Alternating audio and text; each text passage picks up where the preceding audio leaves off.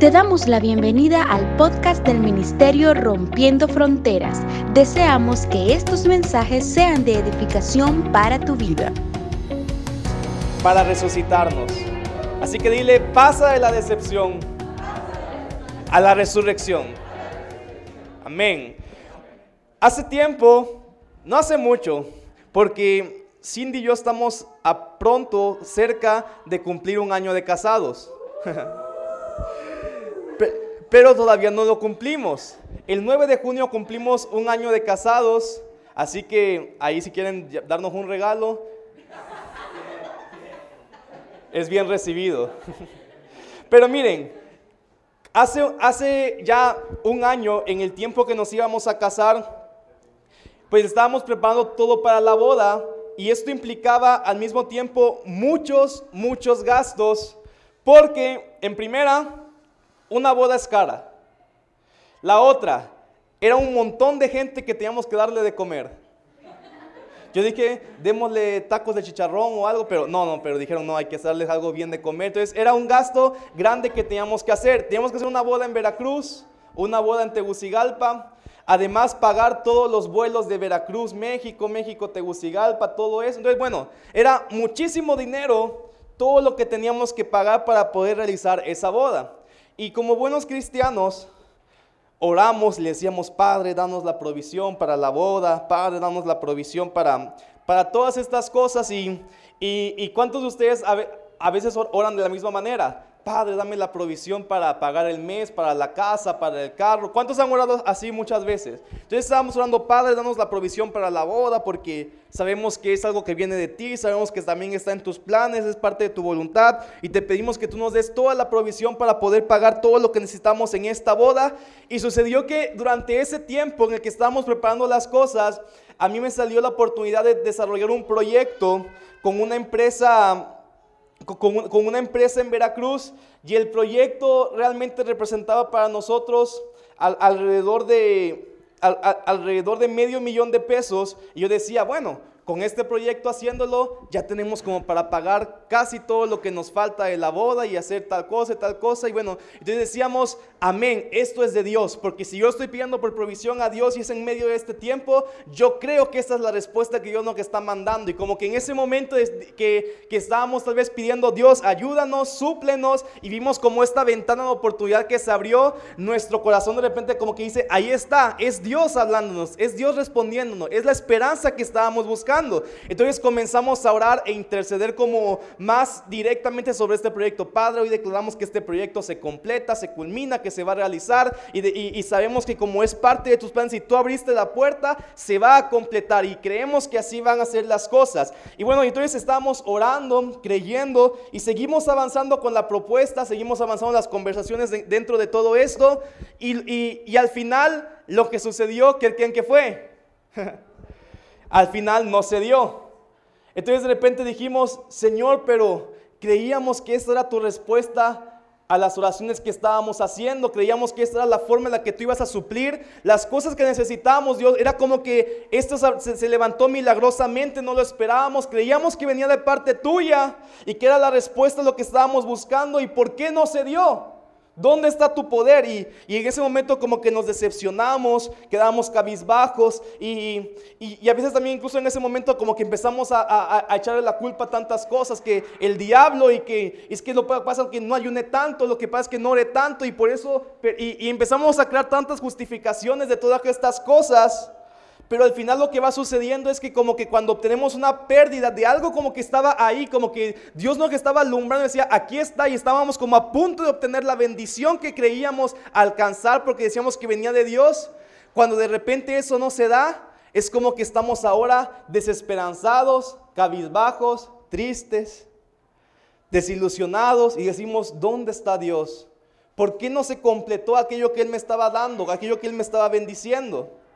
Y yo creo que, en ese momento nuestro corazón, cuando sucedió esto, realmente se entristeció. Era como que decíamos, ¿y ahora de dónde vamos a sacar las cosas? Porque un proyecto así, en el tiempo que nos queda, no se va a dar.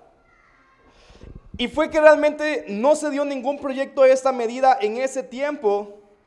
Y decíamos, Padre, ¿dónde está lo que nos prometiste? ¿Dónde está la esperanza que nos habías dado? ¿Por qué perdimos estas cosas? ¿Por qué no se dio lo que habíamos buscado? Pero yo creo que este mensaje para mí es importante en este tiempo, porque ¿a cuántos no les ha pasado que tal vez han estado orando por mucho tiempo por algo? Por provisión, por una bendición, por una respuesta de Dios en una situación difícil en la que llevan mucho tiempo sumergidos. Es como que estamos, Padre, súpleme el trabajo que necesito, súpleme, Señor, los clientes que necesitan mi empresa, Padre, súpleme la casa por la que estoy orando, Padre, súpleme todas estas cosas. Oramos, Señor, oro por esta enfermedad en la que estamos metidos, en la que está metido un familiar, Padre, traigo una respuesta sobre este familiar que no te ha conocido, que está perdido completamente, y es como que estamos orando y de repente como que vemos una luz, algo que se está apareciendo y decimos, creo que esa es la respuesta de Dios, creo que ese es el negocio que estaba esperando, creo que ese es el trabajo que yo estaba esperando, y como que empezamos a avanzar con eso, nuestro corazón está ilusionado, esperanzado, lleno de fe, y estamos avanzando y orando, intercediendo para que se cumpla, y al final no se da. Yo no sé si alguien se ha sentido identificado en cierta manera con esto. ¿Alguien se siente identificado con lo que estamos hablando? A veces hemos estado así pidiéndole, vemos como que un vistazo, decimos es Dios, nos emocionamos, no se da y volvemos a perder la esperanza. Volvemos a desilusionarnos y como que todo eso va lastimando nuestro corazón una y otra vez. Nos va haciendo cada vez caminar más cabizbajos, más decepcionados, más entristecidos. Perdemos nuestra fe, nuestra confianza en Dios. Es como que el siguiente oportunidad que parece que algo se va a presentar, ya no nos metemos con tanta fuerza porque decimos, no, seguro va a ser como la última ocasión en la que me emocioné y de nuevamente al final no sucedió nada. Y nuestro corazón así está, todo lastimado, todo deprimido, todo cabizbajo y decepcionado, porque aquello que pensé que era la esperanza que Dios me estaba mostrando para alcanzarla, al final no se dio. ¿Se siente alguien identificado o estoy predicando solo para mí en este día?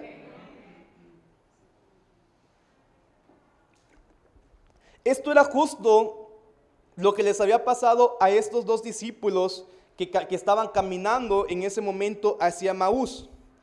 Ellos creían, y por más de cientos de años, el pueblo de Israel había estado orando para que se levantara alguien que los rescatara de la opresión. En este caso, ellos que estaban siendo oprimidos por los romanos, y ellos oraban y tenían tantas palabras proféticas, tantas promesas que decían que alguien se iba a levantar para rescatarlos de la opresión romana, y de repente apareció en esa historia un personaje, una persona llamada Jesús, en el cual se empezaron a cumplir todas las profecías de los escritos antiguos, y la gente decía, es Él es el que nos va a rescatar, Él es el que nos va a liberar, y como que decían, y después lo vieron a Jesús hacer milagros, hacer sanidades, liberar a las personas, decían, Él es el Salvador, Él es el Mesías, y como que toda la gente estaba en un éxtasis de emoción, en un éxtasis de confianza, en que Jesús decía, Él es el que nos va a liberar, y de repente los romanos apresan a Jesús,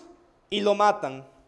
Y cuando Jesús muere, al mismo tiempo, la esperanza que ellos tenían de ser rescatados y liberados de Roma, junto con la muerte de Jesús, su esperanza muere. Y ellos nuevamente entraron en una decepción, entraron a estar cabizbajos y decían, pensamos que esta era la respuesta, pensamos que esta era la bendición que Dios nos estaba dando, pensamos que ya era el momento en el que íbamos a ser rescatados de tanta opresión, íbamos a experimentar libertad, y de repente nuestra esperanza murió. Por eso es que ellos dicen que ellos iban caminando hacia un pueblo llamado Emaús, a unos 11 kilómetros de Jerusalén. Voy a estar leyendo nuevamente este pasaje, Lucas 24, del 13 al 34. Pero quiero que estemos meditando en algunas cosas que podemos encontrar en la Escritura. Miren, primeramente quiero que vean algo. Los discípulos de Jesús tenían una asignación que les había dejado en Jerusalén. Ellos tenían que estar en Jerusalén. Allí era el lugar donde estaban ministrando. Pero ¿qué sucedió? Al morir Jesús, la esperanza que ellos tenían de él como Mesías, como Salvador, muere, y en lugar de quedarse en Jerusalén, que era el lugar en el que Jesús les había indicado por última vez que se quedaran, que se mantuvieran, dice que ellos en ese momento que su corazón se desilusionó, fueron caminando, pero de regreso, fuera del lugar que Dios les había asignado. ¿Qué es lo que sucede muchas veces con esto? Todos aquí tenemos asignaciones de Dios, tenemos cosas que Dios nos ha impulsado a hacer, cosas con las que Dios nos ha impulsado a movernos.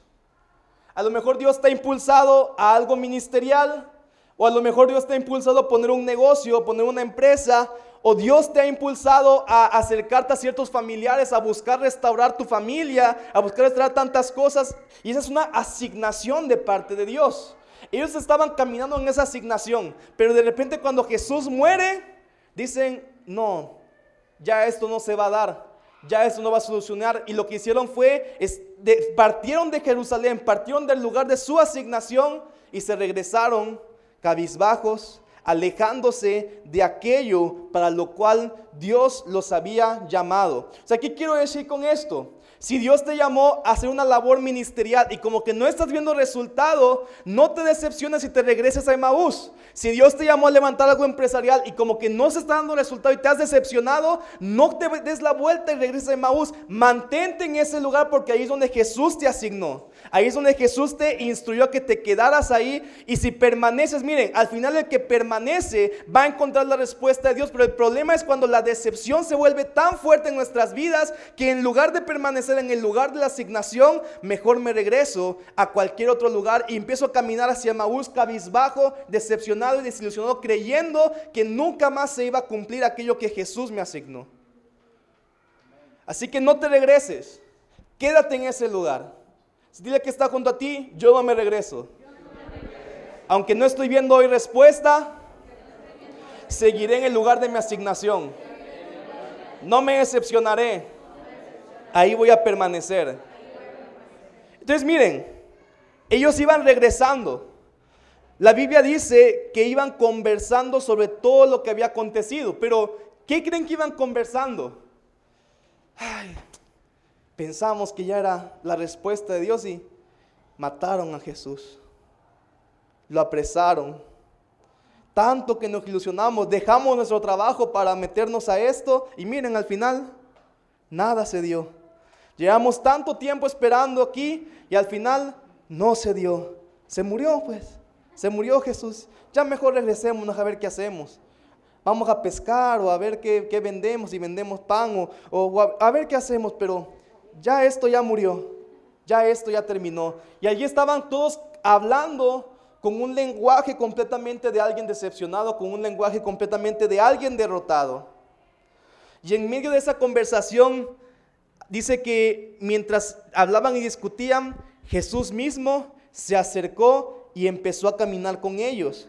Pero no lo reconocieron porque sus ojos estaban velados. Miren, algo que es importante para mí aquí es que cuando tú estás decepcionado, cuando tú estás desilusionado, tus ojos se velan.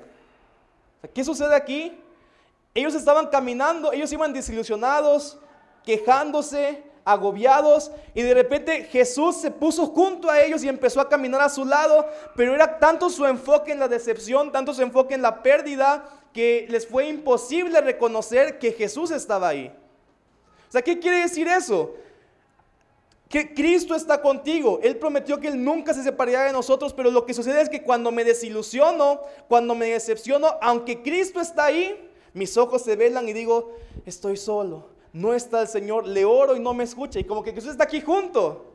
Él está escuchando, pero estoy tan decepcionado, tan centrado en mi pérdida, que mis ojos están diciendo, no está Jesús. Aquí estoy solo, Jesús murió, la esperanza murió, el sueño murió, y aquí estoy solo. Y Jesús está caminando junto a ti. Pero es tanto el dolor, es tanto esa desilusión que mis ojos no pueden ver la presencia del Señor en ese momento. Pero déjame decirte que aunque hoy te sientas triste, desilusionado y desesperanzado, Cristo está caminando contigo. Cristo sigue ahí, Cristo sigue escuchándote, Cristo está a tu lado siempre, tomándote, cuidándote, y aunque no lo puedas ver, Él está ahí. Aunque no puedas a veces escucharlo, Él está ahí junto a nosotros.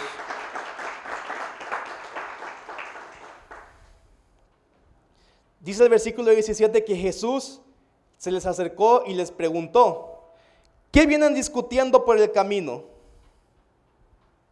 Miren, me gusta porque al principio dice que Jesús iba como caminando a su lado, pero iba callado. Él nada más iba caminando como ahí viendo, a ver qué platican estos. No, hombre, puras desgracias vienen platicando. No, nosotros veníamos el sábado ayer viajando y veníamos en un bus que te lleva al avión. Y vinieron unas señoras sentadas junto a nosotros y puras desgracias se la pasaron hablando. Pero miren, era un camino nada más de la puerta del aeropuerto al avión que son 3 minutos. Pero en 3 minutos mataron a quién sabe cuántos, le tiraron desgracias a quien le ruina. O sea, fue como que en 3 minutos te echaste toda una guerra mundial por la conversación que esas personas llevaban. Entonces yo imagino que a lo mejor Jesús iba ahí como en ese momento, como iba ahí sentado y dice, puras desgracias van hablando estos, puras tristezas, mujer casos de la vida real. O sea, puras, a ver qué decimos son nuestras conversaciones, dramáticas, soy la víctima de todas estas historias, y como que Jesús está ahí escuchando y dice, ¿qué onda con estas telenovelas con las que vive cada uno de los que están aquí? Entonces Jesús de repente interrumpe la conversación y les dice, ¿qué vienen discutiendo por el camino? Y dice ahí que se detuvieron cabizbajos, así todos, derrotados, sí. Y le dicen a Jesús, ¿eres tú el único que no sabe lo que pasó? Y me gusta que Jesús le responde, ¿qué es lo que ha pasado? Miren, me gusta que Jesús pregunta esto porque a él fue el que le pasó todo, ¿no es así? Y él sabía y entendía exactamente qué fue lo que pasó, pero él como que se hace el loco y les dice, ¿pero qué pasó? A ver, cuéntenme. Y miren, ¿saben? Yo creo que Jesús les pregunta, ¿qué es lo que ha pasado? Porque él quería escuchar la versión de la historia que tenían esos 2 discípulos acerca de lo que aconteció. Miren, Jesús estaba ahí. Él fue el que lo experimentó. Él fue el que murió. Él fue el que resucitó. Él sabía exactamente cuál era la versión correcta de la historia, de por qué habían sucedido estas cosas. Pero antes él les preguntó, cuéntame tú, ¿cuál es tu versión de la historia? Es decir, Jesús sabe qué es lo que te ha pasado. Jesús sabe por qué te corrieron del trabajo. Jesús sabe cuando perdiste algún familiar. Jesús sabe cuando te enfermaste, has luchado con eso, cuando estás luchando con tu familia, con la escasez. Él sabe todas esas cosas y entiende plenamente y perfectamente los porqués, los cómo, las causas, todas las cosas las entiende. Y él muchas veces se acerca y nos pregunta, a ver, cuéntame qué pasó. Y entonces cuando nosotros empezamos a hablar, empezamos a contar nuestra versión de la historia. Pero miren, el problema aquí que surge es que casi siempre, la mayoría de las veces, por no decir siempre, nuestra versión de la historia es muchas veces súper diferente a la versión que tiene Jesús. ¿Qué quiero decir con esto? Que a lo mejor tú interpretas esa situación por la que estás pasando como una ruina, como lo peor que te pudo pasar, como una maldición, no sé cómo lo cuentas tú, o le puedes empezar a echar la culpa, es que mi jefe, es que mi pariente, es que el gobierno, le puedes empezar a echar la culpa a quien sea y esa es tu versión de la historia. Y Jesús como, a ver, sígueme contando tu versión, y Jesús tal vez en su mente dice, está re loco pues. Si supiera la verdadera versión de la historia, si entendiera cuáles son las cosas, si entendiera cuál va a ser el resultado final, no andaría con esa actitud, no andaría caminando con eso, pondría en orden las cosas que tiene que poner en orden, no caminaría hacia Emaús, sino regresaría a Jerusalén a terminar lo que dejó incompleto.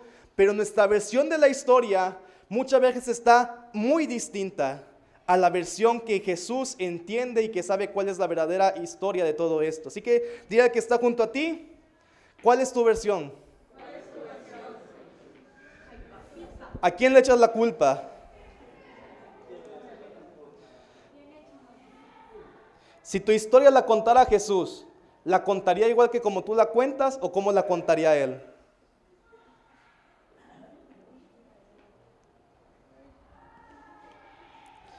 Obviamente Jesús sabía todas las cosas. ¿Cuál crees que sea la perspectiva de Jesús frente a aquello que no resultó como esperabas? ¿Cuál crees que sea la perspectiva de Jesús frente al trabajo que no conseguiste? Frente a la susodicha que te dijo que no. O al susodicho que te dijo que no. ¿Cuál crees que sea la versión de Jesús o la perspectiva de Jesús frente a la enfermedad contra la que se has estado enfrentando? Miren, de verdad, yo creo, y como dice la palabra, que los pensamientos de Dios no son nuestros pensamientos. Nuestra visión muchas veces es bien distinta a la visión de Dios, y nuestra interpretación de los sucesos es también sumamente distinta a cómo Dios está interpretando las cosas. Y es por eso que andamos cabizbajos, desilusionados, decepcionados, porque miren, Jesús, no sé tú cómo tú lo imaginas, pero Jesús nunca anda triste. Jesús siempre está de buen humor, Jesús siempre está alegre, expectante, sabiendo que poco a poco se está avanzando en el propósito que Él nos dejó para cada uno de nosotros. Él sabe que el tiempo está pasando y el reino se está expandiendo. Él sabe que el tiempo está pasando y su evangelio está predicando en más lugares. Él sabe que las cosas están avanzando para bien y que veremos cada vez más el reino de Dios extenderse sobre toda la tierra y sus resultados. Cada vez veremos más de la gloria del Señor reflejada en esta tierra, y Jesús lo sabe y Jesús se alegra. Pero yo en mi versión, no, cada vez el mundo está peor. Cada vez, no hombre, seguro que ya Cristo venga, porque ya esto es un infierno en vida. Y tenemos una perspectiva tan distinta de Jesús. Miren, leer la palabra, renovar nuestra mente, todo eso es para que empecemos a pensar y ver las cosas como Jesús las vería. Mientras yo siga pensando y viendo distinto a Jesús, voy a vivir una vida distinta como la que Jesús quiere que yo viva.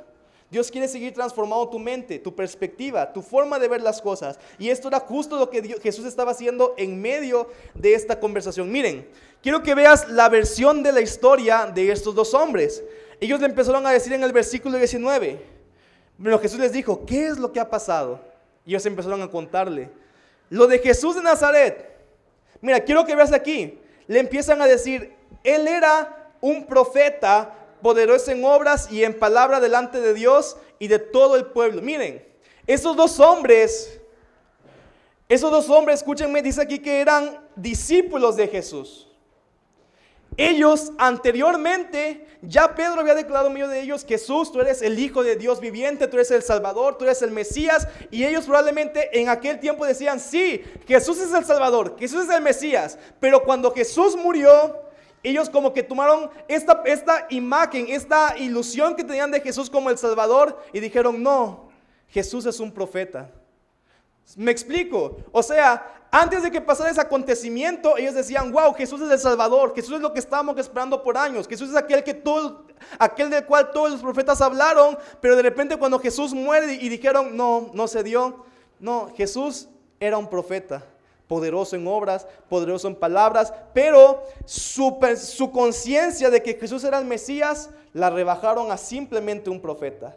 ¿Por qué? Porque no se dieron las cosas tal y como ellos esperaban que se dieran. O sea, ¿qué quiero decir con esto? Es como que cuando todo está bien en tu vida y como cuando parece que todo está resultando, tienes una imagen y una perspectiva de Jesús hasta acá. Wow, Jesús es increíble, es mi proveedor, es mi sanador, es el mejor, es todo. Pero de repente surge un acontecimiento, te desilusionas, te decepcionas y bueno, sí, Jesús es bueno, pero como que yo creo que toda mi vida voy a vivir con esta enfermedad. Como que toda mi vida voy a vivir con esta escasez. Mis papás así vivieron y estaban felices, pues yo también puedo ser feliz con esto. Como que toda mi vida voy a mantenerme soltero. Como que toda mi vida voy a mantenerme rechazado. Así está bien, así es mi vida. Entonces, ¿qué sucedió? Una desilusión del pasado, una decepción de algo que no sucedió en el pasado, hizo que tu imagen de Jesús la redujeras para que se acomodara a la versión que estás viviendo hoy de la historia. Miren, por muchos años, la gente empezó a inventar teorías y diciendo, ya las sanidades ya no existen, fueron para el tiempo pasado. Ya los milagros no existen, fueron para el tiempo pasado. ¿Por qué? Porque como en ese momento ellos no estaban viendo dijeron, ok, no está viendo, entonces reduzco la imagen de un Dios vivo y poderoso a la versión que yo estoy viviendo ahora. Eso es lo que siempre hacemos cuando nos desilusionamos. No pude alcanzar el trabajo, no pude alcanzar los proyectos, no pude alcanzar los clientes. Y en vez de tener esa imagen de Jesús, el Todopoderoso, el dueño del oro y la plata, lo reduzco a la versión de la historia que estoy viviendo. No pude rescatar a mis familiares, se murió aquel que estaba enfermo. Entonces, esa versión de Jesús, el que puede sanar a todos los que venían hacia Él, lo reduzco a, bueno, Jesús solamente podrá sanar a unos cuantos. La decepción, la desilusión, todos esos fracasos van reduciendo la imagen de un Dios grande, la imagen de un Dios todopoderoso, a un Dios que se acomoda a la versión y al nivel de rompimiento que tengo en mi vida actualmente. ¿Qué quiero decir con esto? En el campamento yo estaba hablando acerca de cómo Dios nos puede usar para sanar a los enfermos. Y yo les decía, probablemente los primeros 100 enfermos por los que ores, ninguno se va a sanar. Y eso no significa que Jesús no sana. Simplemente es el nivel de rompimiento que tienes en ese momento. Pero si persistes creyendo Jesús sana y por lo tanto voy a seguir orando, un día va a llegar tu rompimiento y vas a empezar a ver que a lo mejor, bueno, y a lo mejor no todos, pero tal vez ya 1 de cada 1000 ya se te sanan. Bueno, pero eso no significa entonces que Jesús solamente sana. No, Jesús puede sanar a todos. Pero yo sigo entonces persistiendo, orando y haciendo. Entonces llega un momento que hay un rompimiento mayor en mi vida y me doy cuenta, ok, ya 10 de cada 100 que yo oro sanan. Pero eso no significa que ese es el poder de Jesús. No, ese es el nivel de rompimiento que yo estoy experimentando en ese momento, pero no cambia para nada cuál es la naturaleza de Cristo. Cuando yo persisto, sigo avanzando, sigo orando, sigo actuando, sigo caminando en fe, va a haber rompimientos en mi vida, y voy a seguir experimentando cada vez mayor plenitud, un incremento del reino en mi vida. A lo mejor hoy tu empresa es pequeña, a lo mejor hoy tu negocio es pequeño, pero eso no significa que Dios es escaso.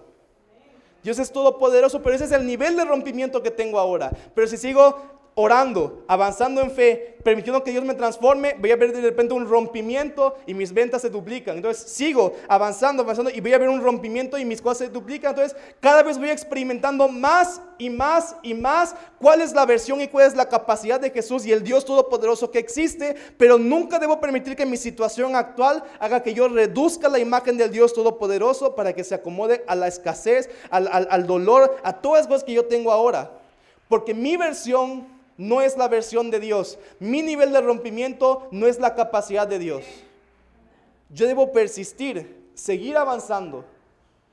Cuando la decepción te frena y acomodas a Dios a tu situación, ahí se acabó el rompimiento en tu vida. Ahí te vas a quedar para siempre. Entonces ellos le decían, Jesús, lo bajaron de Mesías, lo bajaron de ser Dios, lo bajaron a un simple profeta. Y dice aquí, nosotros abrigábamos la esperanza de que era Él quien redimiría a Israel, pero no sucedió. Abrigábamos la esperanza de que Él iba a proveer, pero no sucedió. Abrigábamos la esperanza de que se iba a sanar, pero no sucedió. Y así estamos muchas veces. Dice, unas mujeres contaron que fueron y unos ángeles le dijeron que Él está vivo. Es como que a veces decimos, yo veo que tal vez sí, otras personas cuentan que Dios los sanó, cuentan que Dios los ayudó, pero yo no lo he experimentado. Y Jesús les responde, qué torpes son ustedes. Ahí dice la escritura. 25, versículo 25 de Jesús les dijo, qué torpes son ustedes y qué tardos de corazón para creer todo lo que han dicho los profetas. Miren, este problema, más que ser un problema de mente, es un problema en el corazón. Por eso que Jesús no les dice qué poco inteligentes, sino les dice qué torpes, es decir, qué actitud de torpeza y qué tardo es su corazón para creer. Porque lo que decía es que cada vez que nos encontramos con una situación difícil y que las cosas no salieron como esperábamos, el que se va dañando es nuestro corazón. Y si la primera vez que intentaste algo creíste mucho y no se dio, la segunda vez vas a creer menos. Y si no sanas tu corazón, la siguiente vez vas a creer menos. Y si sigues sin sanar tu corazón, vas a cada vez creer menos, hasta que ya no esperas para nada que Dios se manifieste en ese punto, porque nuestro corazón se ha endurecido en esa área. Por eso es que Dios, antes de querer manifestarse externamente, Él primero quiere manifestarse en tu corazón. Él quiere tocar tu interior, porque la bendición de Dios, la manifestación de Él, brota desde adentro hacia afuera. Y miren, quiero que vean lo que dice aquí. Jesús les dijo, ¿qué taros de corazón son para creer todo lo que les han dicho los profetas? ¿Acaso no tenía que sufrir el Cristo estas cosas antes de entrar en su gloria? Es decir, Cristo estaba hablando. Hay tantas palabras proféticas que se hablaron acerca del Mesías, pero Cristo también antes tenía que pasar por un proceso que fue doloroso, que fue de sufrimiento, que fue de lucha en su interior para de repente poder ver la gloria de Dios. Lo que quiero decirte es que, mira, tú también has recibido palabras proféticas acerca de lo que Dios hará en tu vida. Pero dice, ¿pero acaso no crees que tienes que pasar por ciertas cosas antes de poder ver la gloria de Dios manifestada en tu vida? Dile que está junto a ti, yo voy a ver la gloria manifestada en mi vida. Y respóndele, entonces vas a tener que morirte. O sea, Cristo, antes de ver la gloria de Dios en su vida, tuvo que morir. Tuvo que ser azotado. Nosotros muchas veces vamos a pasar, siempre vamos a pasar un proceso antes de ver la manifestación de la gloria de Dios. Y ese proceso puede ser muchas veces de decepción, de desilusión, de temor, de dolor incluso muchas veces.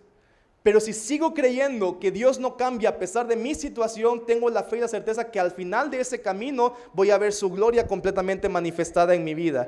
Así que no sé si hoy tal vez has estado con tristeza, con dolor, con desilusión, te has sentido escaso, te has sentido limitado, pero todo eso simplemente es el camino que va a llevarte de repente a experimentar la gloria de Dios como nunca antes habías experimentado en tu vida. Pero tienes que seguir creyendo. Tienes que seguir creyendo que tu versión de la historia no es la versión de Dios. Dice el versículo 27. Miren, antes de avanzar aquí, me gusta mucho que Cristo, como para poder reanimarlos, dice que les empezó a leer todas las escrituras desde Moisés, es decir, desde Génesis hasta todos los escritos de los antiguos profetas. Es decir, les leyó todo el Antiguo Testamento. Y les enseñó todas las profecías que hablaban acerca de Él. Y es como que las profecías que Él les mostró volvieron a levantar su ánimo y su expectativa de creer que eso era lo que Jesús tenía que pasar. Y Jesús les dijo, miren, ya sucedió esta profecía que decía que nacería en Belén. Ya pasó esta profecía que decía que Él sufriría. Ya pasó esta profecía que decía que sería crucificado. Ya pasó esta profecía. Y dicen, si ya vieron que todas estas profecías se cumplieron, ¿por qué no creen que la última profecía, la que diría que Él resucitaría y que se levantaría entre los muertos, que sería victorioso, por qué no pueden creer esa última palabra profética que también está por cumplirse? Me encanta una palabra que Pablo le escribe a su hijo espiritual Timoteo, está en 1 Timoteo 1:18 y le dice, Timoteo, recuerda todas las palabras proféticas que se han dicho acerca de ti, para que por medio de ellas puedas pelear la buena batalla de la fe. Dice, porque le empieza a decir, porque tu fe te deja está menguando. Bueno, voy a leerlo, miren. Dice 1 Timoteo 1:18, dice, Timoteo, hijo mío, te doy este encargo porque tengo en cuenta las profecías que antes se hicieron acerca de ti. Y deseo que, apoyado en ellas, pelees la buena batalla y mantengas la fe y una buena conciencia. Porque por no hacerle caso a su conciencia, algunos han naufragado en la fe. Esto era lo que estaba pasando aquí. Esos dos discípulos que estaban naufragando en su fe. Su fe estaba como que sí, como que no sé, me decepciono, me regreso a Emaús, me voy.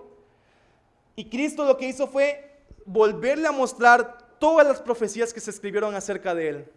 Para que por medio de ellas, ellos pudieran vencer esa batalla de fe en la que estaban en ese momento y avanzar hacia el destino profético que tenían para sus vidas. ¿Qué quiero decir con esto? Cada palabra profética que tú recibes de parte de Dios se convierte en ti un arma para pelear la batalla de la fe. Pablo dice a Timoteo, estás naufragando en la fe. Estás como que sí, como que no, debilitado, de un lado para otro. Recuerda todo lo que se ha dicho acerca de tu vida y usa eso. Apóyate en estas cosas para pelear la buena batalla de la fe y vencer. Es decir, todo lo que Dios ha dicho acerca de ti, en vez de convertirse en un arma del diablo para desilusionarte y decirte, mira, se dijo de ti y no se cumplió, en vez de tomar esa forma de ver la palabra profética que Dios ha declarado sobre tu vida, tienes que tomarla y decir, estas cosas son aquello que Dios ha dicho y son las armas que Él me ha dado, por las cuales yo voy a abrazarlas y caminar en ellas para vencer la batalla de la fe. Entonces, todo lo que Dios ha dicho de ti tiene que ser un ancla, tiene que ser un fundamento, algo que te impulse a seguir peleando, a seguir avanzando, a seguir luchando la batalla de la fe hasta llegar al momento de vencer y ver la gloria de Dios manifestada en su vida. Entonces Timoteo también así estaba como que sí, como que no, y Pablo le dijo, recuerda todas las palabras proféticas que se han dicho acerca de ti y con ellas pelea la buena batalla de la fe. Entonces Cristo les dijo, miren, ya se cumplió todo esto, entonces lo que falta también está por cumplirse. ¿Cuántos ya han visto algo de Dios cumplido en su vida? Yo sé que no hemos visto todo, hasta el día de nuestra muerte veremos todo. Pero si ya hemos visto algo, Jesús lo que les dijo es, si ya todo esto se cumplió, ¿por qué no crees que lo que falta también se va a cumplir? Si ya hemos visto que Dios cumplió algo en el pasado, ¿por qué no creemos que lo que falta que ha dicho sobre nosotros también está por cumplirse? Esa es la forma en la que avanzamos en fe. No menguamos, no estamos de algún lado para otro, sino creemos, ya se cumplió esto en mi lista, falta que Dios cumpla esto. Ya se faltó esto en mi lista, pero yo sé que ahora lo que falta también está por cumplirse.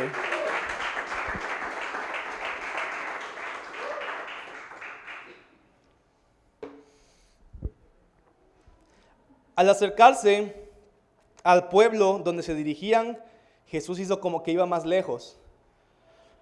Pero ellos insistieron. Miren, me gusta esta parte. Ya Jesús les mostró, recuerda todas esas palabras proféticas. Eso está por cumplirse. Y como que de repente Jesús dijo, adiós. Ya te dije, ya te emocionó otra vez, pero ya me voy. Pero dice que aquí que ellos insistieron y le dijeron, quédate con nosotros, no te vayas. Mire, esta palabra insistieron, que está aquí marcada, es la misma palabra griega, que es cuando Jesús dijo que el reino de los cielos está sufriendo violencia y los violentos lo arrebatan. Es decir, cuando aquí dice aquí que insistieron, esa es la misma palabra que significa violencia dentro de ese otro pasaje. O sea, lo que estaba diciendo es que no fue que estas personas le dijeron, Jesús, no te vayas, ven, te va a estar. No, sino que dice que lo agarraron y no dejaron que se fuera. O sea, es como que dijeron, Jesús les empezó a mostrar todas las palabras proféticas, pero ellos en vez de, y les dijo, ok, esas son las palabras proféticas, pero me voy. Y ellos dijeron, no, ya nos emocionaste, ya nos ilusionaste. Entonces agarraron a Jesús y dijeron, no te vas, te vas a quedar con nosotros. Miren, el problema aquí, lo que Dios nos está mostrando es que cuando Él te empieza a recordar todo lo que está por cumplir en tu vida, tenemos que entrar en la violencia del reino para poder arrebatar el reino y los cielos sobre nuestras vidas. Entonces, estos hombres, en vez como que Jesús les dijo, a ver, ahí te dejo solo con esas palabras, y dijo, no, te quedas con nosotros porque sabemos que tú eres el que las va a cumplir en ese momento. Miren, sigamos. Así que entró para quedarse con ellos. Ellos entraron entonces, ya no estaban caminando en Emaús, sino que entraron en un aposento, entraron en un lugar, se sentaron a la mesa con Jesús. Y dice que estando con ellos a la mesa, tomó el pan, lo bendijo, lo partió y se los dio. Y en ese momento se le abrieron los ojos y lo reconocieron. Todo el camino ellos no sabían con quién estaban hablando. No sabían quién era el que los estaba retando, quién era el que les volvió a levantar el ánimo mostrándole las escrituras y las palabras proféticas, pero en el momento que se sentaron con Él y tuvieron comunión con Jesús, sus ojos les fueron nuevamente abiertos. Y los que estaban velados a causa de la decepción, a causa de la desilusión, pero un momento en comunión con Jesús, quitó el velo de la decepción y les abrió los ojos para reconocer que Jesús estaba en ese lugar. Miren, cuando estás decepcionado, lo menos que haces muchas veces es tener comunión con Jesús. A veces sí, le pones tus quejas, pero no tienes comunión con Él. Y es en la comunión con Jesús, cuando Él parte el pan y comparte con nosotros, que ese velo de la decepción se elimina y puedo reconocer que Jesús ahí está conmigo, que Jesús no se ha ido, que Jesús fue el que caminó conmigo durante todo el tiempo que yo me andaba quejando, que yo estaba triste, y que en ese momento en que entré en comunión, mis ojos son nuevamente abiertos para darme cuenta que su presencia está ahí conmigo. Y quiero que veas eso. Entonces, ellos en medio de la comunión con Jesús, en medio de la adoración, en medio de la oración, reconocieron que Él estaba ahí y dijeron, no ardía nuestro corazón. Mientras conversaba con nosotros en el camino y nos explicaba las Escrituras, no sentíamos algo en nuestro interior mientras pasamos todo este proceso, porque quiero que entiendas algo. En ese camino, mientras ellos se quejaban, mientras ellos decían tantas cosas, mientras ellos expresaban su desilusión, contaban lo que habían sufrido, Jesús lo que estaba en ese momento al platicar con ellos, al conversar, al abrir las Escrituras, al mostrar las palabras proféticas, Él lo que estaba haciendo era que estaba tocando su interior. O sea, ellos decían, ¿no te diste cuenta que mientras hablábamos, mientras nos mostró las profecías, nuestro corazón ardía? ¿Qué era eso? Jesús que estaba tocando su corazón.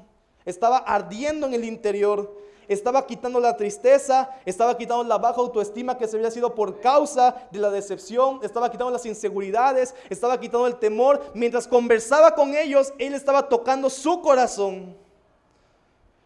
Y entonces en ese momento, al instante, se pusieron en camino y regresaron a Jerusalén. Dijeron, ok, es cierto, no puedo salirme del lugar de mi asignación. Ya Cristo tocó mi corazón, ya Cristo tocó mi interior. Sé que me han dado muchas palabras proféticas que están por cumplirse. Entonces me regreso al lugar de mi asignación. Se regresaron para Jerusalén y en ese momento estaban ahí reunidos y dijeron, es cierto, el Señor ha resucitado. En ese momento salieron de la decepción, salieron de la desilusión. Cristo tocó su corazón y en vez de contar y en vez de estar hablando todas las tragedias, en vez de estar hablando todos los problemas, empezaron a hablar, Cristo ha resucitado. Cristo ha resucitado y Él está en medio de nosotros.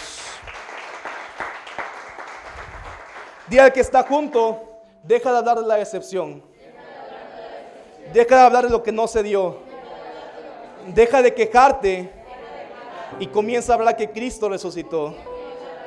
Comienza a hablar que Cristo está tocando tu corazón. Miren, me encanta algo. Porque ellos en el momento que estaban quejándose, lo que estaban diciendo es, no que supone que Él nos iba a librar de los romanos, no que supone que Él iba a ser aquel que nos iba a redimir a Israel. Ellos en ese momento, cuando se quejaron, estaban poniendo sus ojos en algo externo, en algo que esperaban que pasara externamente. Ellos dijeron, no era aquel que iba a derrotar a los romanos, que nos iba a sacar de ese gobierno opresor para meternos a otro gobierno. Pero ¿qué es lo que pasa? Cuando te desilusionas es porque tus ojos están todavía viendo algo externo. No iba a obtener yo esa casa, no iba a obtener yo ese trabajo, no iba a obtener yo esa novia, ese novio. No iba a obtener sanidad. No iba a tener un ascenso, algo externo. Pero en el momento en el que Dios tocó su corazón, ni siquiera dejaron de pensar en aquello externo que estaban buscando. Y empezaron a enfocarse en lo interno. Cristo tocó mi corazón. Yo sentía ese fuego mientras Él estaba conversando conmigo. Él es real, Él resucitó y está conmigo. Él es real, su poder de resurrección está en mi interior. O sea, ¿qué digo esto? Mira, casi siempre piensa cuántas veces le oras a Dios por cosas externas y cuán poco le oramos a Dios por cosas internas. Y cuando no veo lo externo cumplido, mi corazón cae, se desilusiona. Y Dios ahí en ese momento lo que quiere nuevamente es tocar tu corazón, sanarlo, volverlo a moldear. Mira, yo te decía al principio, toda la bendición de Dios no fluye de afuera hacia adentro, fluye de adentro hacia afuera. Una prosperidad externa es el resultado de un alma próspera, un corazón próspero. Una felicidad externa, un matrimonio, una familia que externamente se ve bien, es primeramente el resultado de que interiormente los miembros están bien. Y por ejemplo, lo que hablan, lo que hacen, transmite esa alegría interna, transmite esa paz interior. Pero a veces le decimos a Dios, Dios, transforma mi familia, pero nunca le decimos, toca mi interior para que de mí emanen palabras de vida que transformen el lugar en el que yo estoy. Entonces Jesús, lo que estaba haciendo en ese momento no fue redimir a Israel. No, en ese momento no lo sacó de un gobierno, no lo sacó de todas esas cosas que externamente Dios querían. Él lo que hizo fue, en vez de todo eso, tocó su interior. Porque lo que él quería hacer era que por medio de ellos pudieran traer un gobierno no natural, sino el gobierno de Dios, pero iba a ser a través de los hijos que Dios había tocado su interior. Todo tu exterior es resultado de tu interior. El ambiente de tu casa, el ambiente de tu trabajo está determinado por el ambiente que tienes en tu interior.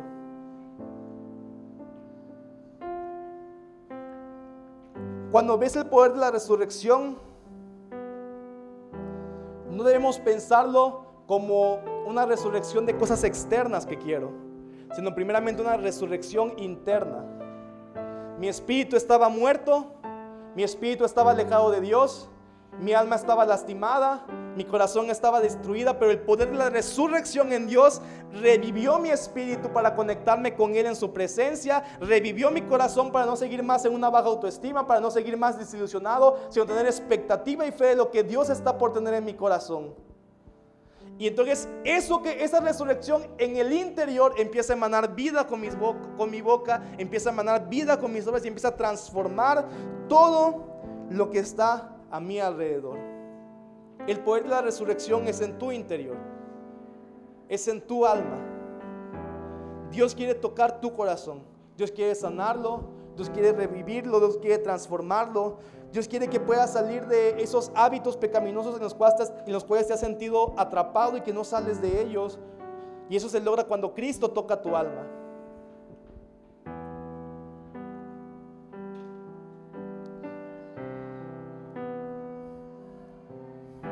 Así que, yo sé que, por ejemplo, yo decía al principio, cuántas cosas le hemos pedido a Dios y hemos estado orando tiempo por ellas y como que de repente veíamos un vistazo y eso al final se derrumbaba. En vez de poder pensar en eso exteriormente, quiero que empieces a pensar, Dios, ¿qué necesita ser transformado en mi interior que no me está permitiendo alcanzar esas cosas externas? Es decir, en vez de decir, Dios, cambia toda mi familia, vas a pensar, Dios, ¿qué necesita ser transformado en mi corazón para que por medio de lo que está en mí pueda ser transformada mi familia? En vez de decirle, Dios, dame finanzas, dame todas esas cosas, vas a pedirle, Dios, ¿qué necesita ser transformado en mi interior para que mi vida pueda tener una prosperidad interna que se vea una prosperidad externa? O sea, en el trabajo, incluso en el trabajo y en la economía, tus resultados van a emanar de lo que está en tu interior. En todas las áreas de nuestra vida vas a pensar, ¿qué falta en mi interior? ¿Qué falta en mi interior? ¿Qué falta en mi interior?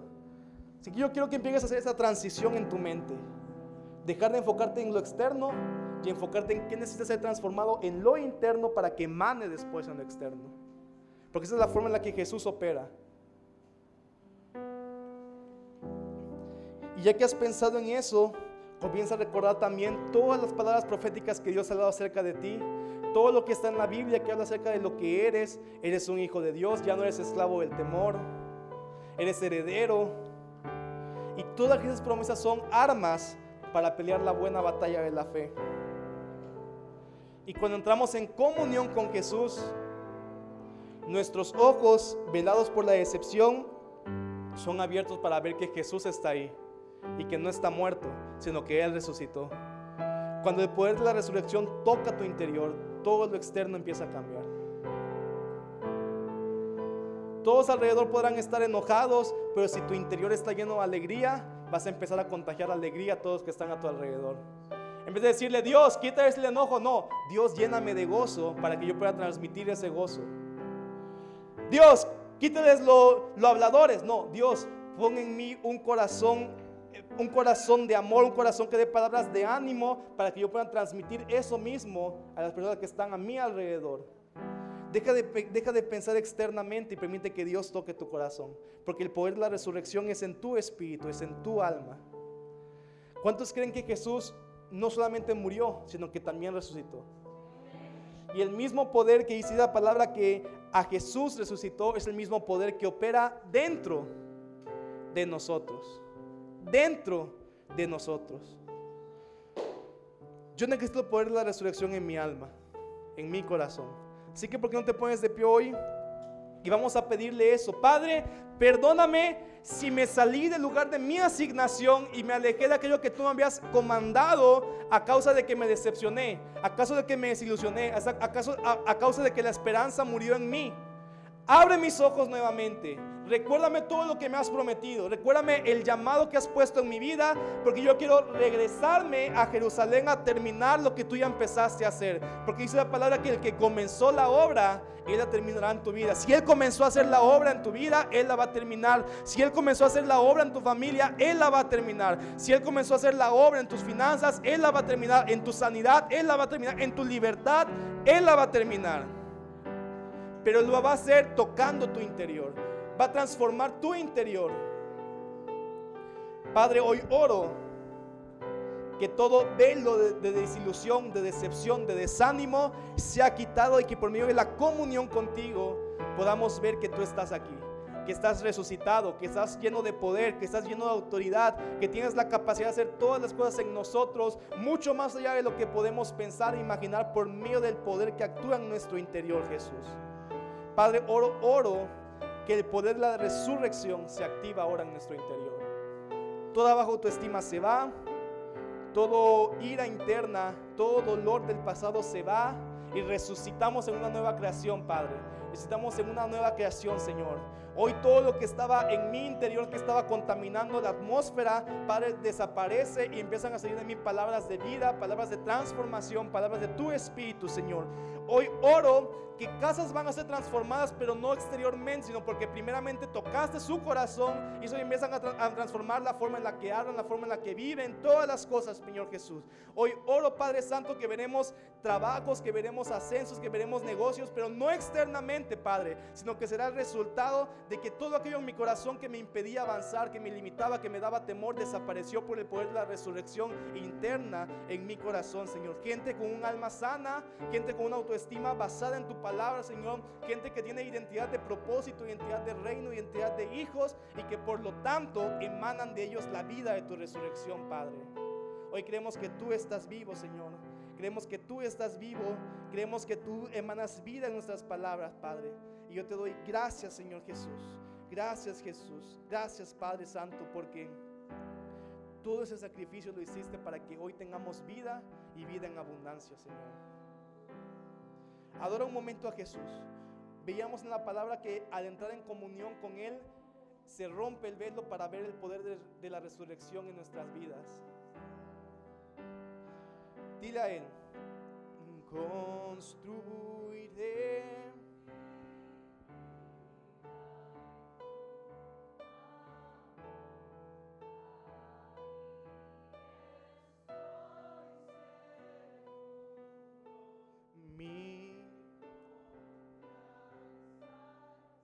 Vamos, levanta tus manos.